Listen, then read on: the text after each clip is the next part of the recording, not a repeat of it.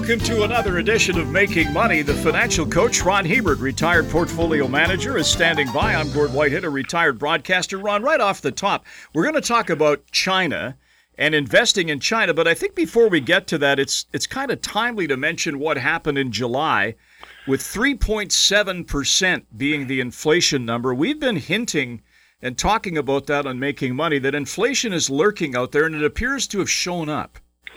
Well, inflation is certainly higher because, number one, there's a shortage of just about everything right now because it's very hard with COVID to get the numbers of bodies in your manufacturing facility to produce the stuff you need. Yeah, supply so, chains are badly interrupted. We know that. You know, in transportation. Uh, and also, people are making more than they typically would because if you're sitting at home playing video games right now and you're on some kind of government subsidy, in many countries, that subsidy is higher than you'd normally make when you were working. And of course, you're not going anywhere, your expenses are low, you can't go out very much, you're not driving your car, you don't have to wear your expensive clothes, you can sit around in a tracksuit. And so, you know, people have more disposable income than they've had in a long time. And that's just starting to show up. Uh, they're spending more, and the supply chain is constrained. So uh, we're seeing higher inflation numbers, absolutely.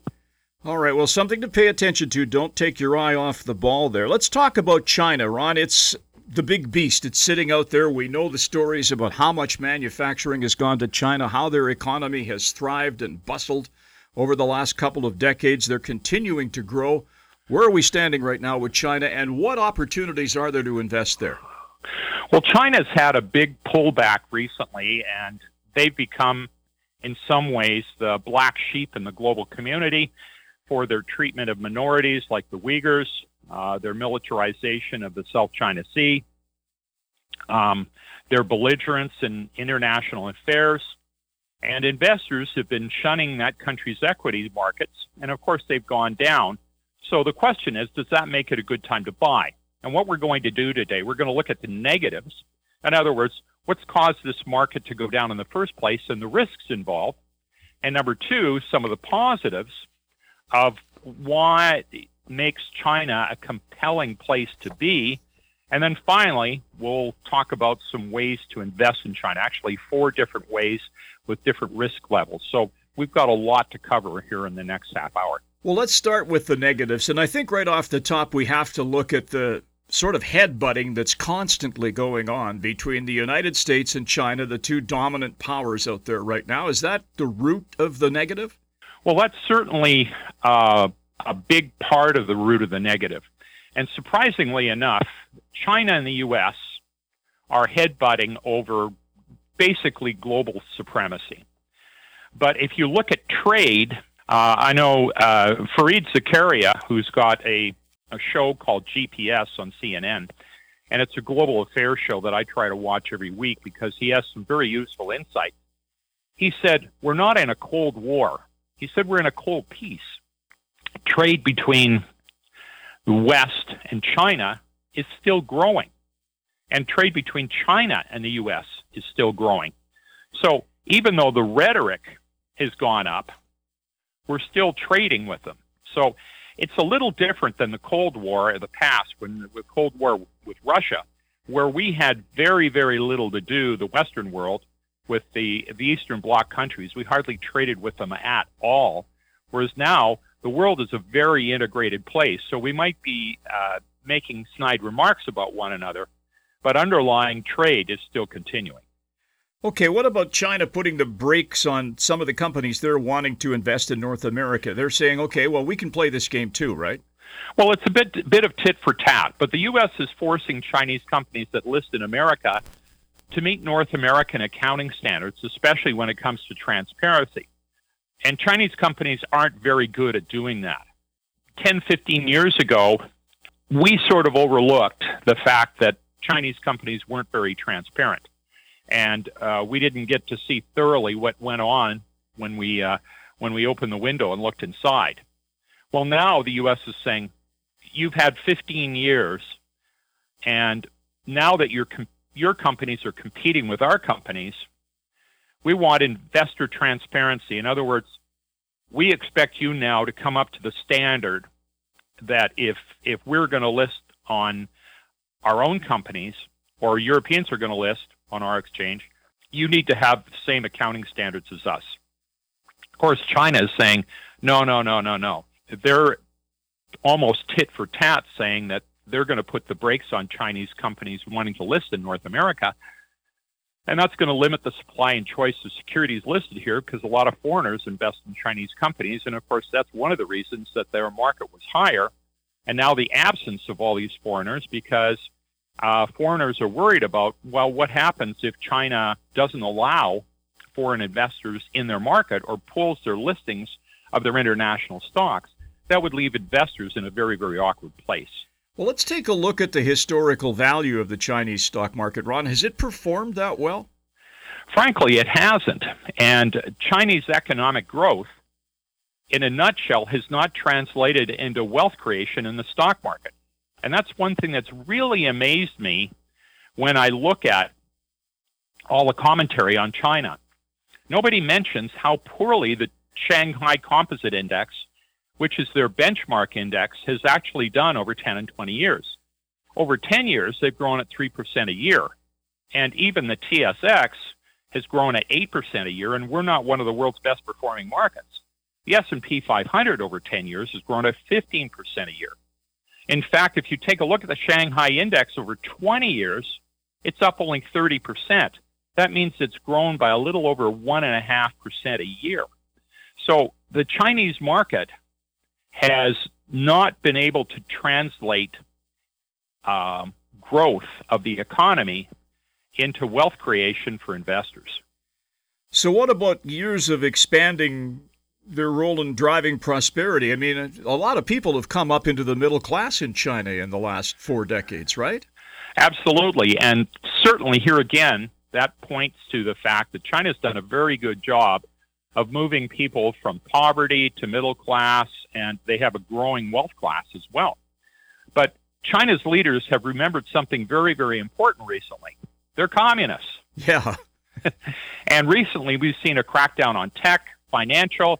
They came out the other day and said uh, the education sector, because most kids go immediately from school, they go to immediately to tutors and spend most of their evening at tutors the competition there to get into the good schools or to have the grades to get into foreign schools is so high that it's making it very, very difficult for families that want to start and and get a couple kids to to move forward because simply when you take all the tutoring, uh, a lot of families just can't afford that. So they figure rather than if they don't have the money to do that, they're not going to bring up a kid who's disadvantaged. So the Chinese government just wiped out the entire industry overnight.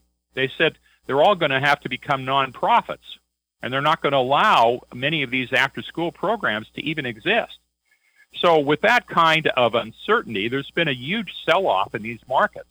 And uh, at its extreme, here a couple weeks back, it pushed uh, the, the stock market down by $1.5 trillion. So, you know, that's the real question. Is this a buying opportunity or, or the start of much more government heavy handedness to come? And right now, that's the one and a half trillion dollar question. So the the government wants the needs of the country and the party ahead of anything else.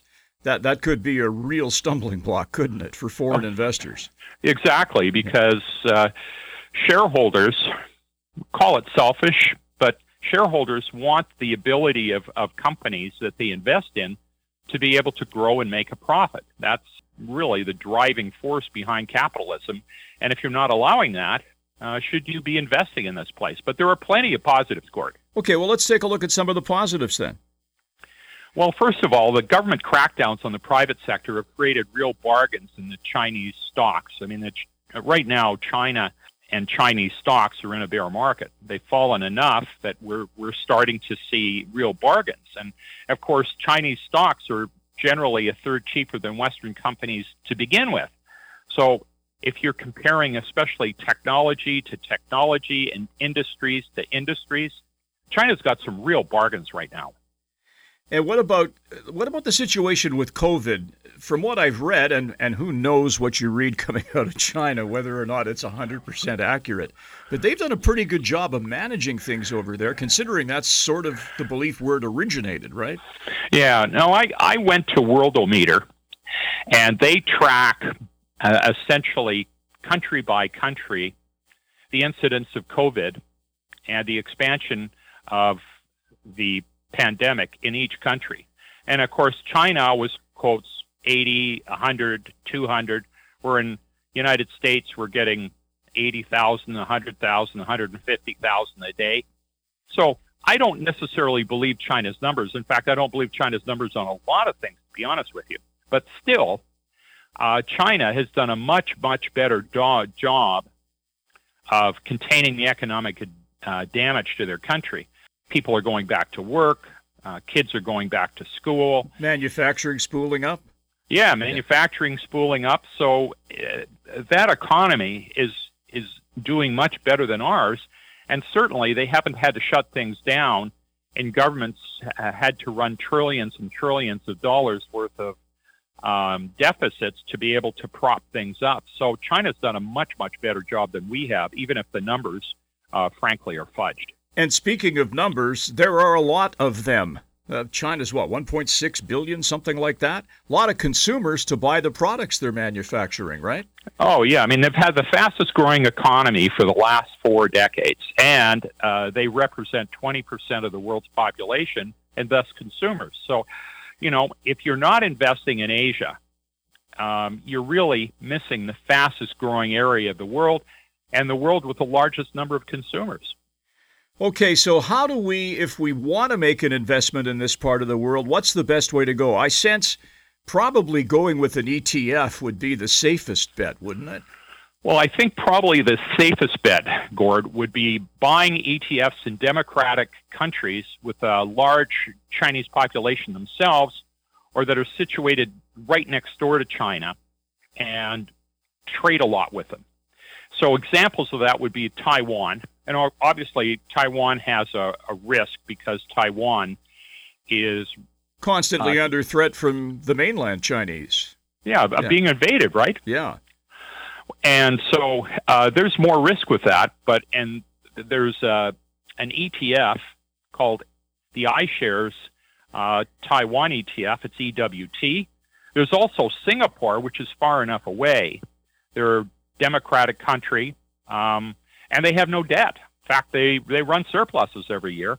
The symbol there is EWS, and they do a huge amount of trade with uh, with China every year and they trade in the U.S. And then there's the iShares Korea, which is right next door to uh, China, and supplies China with chips, electronics. Uh, they're huge trading partners, and they're a democracy as well. Symbol EWY. So, if you want to take part in the Asian economic miracle, as they call it, you don't have to invest in a communist country. You can invest in countries that surround it that are growing almost as quickly have democratic governments and are a lot safer. So, democratic countries around China, I would consider to be the safest way. But you can look at buying ETFs that own a basket of Chinese listed companies or a Chinese index. And there's actually one that trades in Canada. It's called the iShare China Index. And uh, the symbol is XCH, um, and it trades on the Toronto Exchange. It invests in the 50 largest companies in China and about 35% of its assets are in the Chinese financial sector. So uh, it is a way to invest without having to convert your money to U.S. dollars. And these are just examples that I'm giving. There's lots of other things that you can look at as well, but just a few things I'm highlighting here so that you can start your research. What about, Ron? There's been a lot of westernization, to put it in quotation marks, in China over the last few decades we see a lot of companies that have started up over there that hadn't been there previously. And, and I'm thinking of, of Western country, uh, Western businesses. Uh, is that an opportunity as well? or Certainly. I mean, you look at companies, and it's surprising how many Western companies get a huge block of their sales from uh, their Chinese enterprises. I would think tobacco would be one of them. Chinese are notorious smokers, aren't they? Yeah, absolutely. And you've got companies like Wynn Resorts, which is in the casino business. Wynn's got a huge complex in Macau, and they get 70% of their revenue comes from China. Wow. Qualcomm, which makes chips, and of course, the Chinese are uh, scrambling like everybody else to uh, nail down some of the chip supply. Qualcomm gets 60% of their sales from China alone. And you look at something like Starbucks. Uh, they like Starbucks, their coffee too. oh, they like our coffee and uh, or Americans' coffee, and and 20% of Starbucks sales are coming from China, and I expect that number to grow. You look at the number of stores that Starbucks is planning to start. So you can buy Western companies with lots of exposure to China, and you don't even actually have to be there. But if you decide that you want to have some direct exposure, some of the names to look at are some of the big multinationals, especially some of the tech names where China's done a really good job. Alibaba, which is China's version of Amazon. Didn't it just get clobbered though, Ron? It got clubbed. Yeah. And uh, the symbol's BABA. But here again, I think that market, even if they only expand into Asia, that market is big enough to keep these guys growing for years. And uh, there's Tencent, which is TCEHY, trades in the U.S. as well. It's the world's largest provider of video games. It's huge. And there's Baidu, B I D U. It's another example. That's China's version of Google. So, you know, there's lots of really high quality big names that you can look at in China that um, give you uh, exposure, especially to some of the more growthy areas of that economy. Well, I think we've given you some good reference points here to do your homework. We've talked about some of the ETFs from Western style democracies that are adjacent to China. We've talked about direct investment in China with some of their biggest corporations. But as always, Ron, do your homework, right? Find the one that fits your investment strategy best. Yeah, and we're here to sort of with these shows is to give you a catalyst to do a little more homework on your own. You know, obviously, Gord, you and I don't know what each individual has in their own portfolio. Uh, if you already have lots of tech stocks, well, maybe you want to invest in China and in buy some of their industrial stocks, or, or uh, you know, the list goes on and on. Some of their their medical stocks, or some of their consumer stocks. So, you know, you know what your portfolio looks like. So this is just um, a springboard for you to start getting going on your own portfolio. And we're just trying to highlight some opportunities. And certainly China right now has its risks, but with the pullback, there certainly are opportunities out there as well. So there you go. A look at China and how to maybe think about investing there. Do it wisely. If you have a question or a concern about some of the stuff that we've talked about on, on making money, don't forget you can visit our website, letsmakemoney.ca. Send us an email. We'll be happy to address that. Uh, if you have a show suggestion, we're open to that as well, something that we haven't tapped into. And you can reach us as well through cfcw.com, where the show is hosted, and we'll be happy to get in touch with you and uh, maybe feature it in an upcoming broadcast. On behalf of the financial coach Ron Hebert, I'm Gord Whitehead. We'll talk to you again next week. The information presented is derived from sources believed to be reliable. This material is presented for information purposes only and does not constitute investment advice. Before acting on any investment information, a person should seek advice from an investment professional. The presenters may or may not hold positions in the securities discussed on this show and will not be responsible for any losses sustained from acting on this information.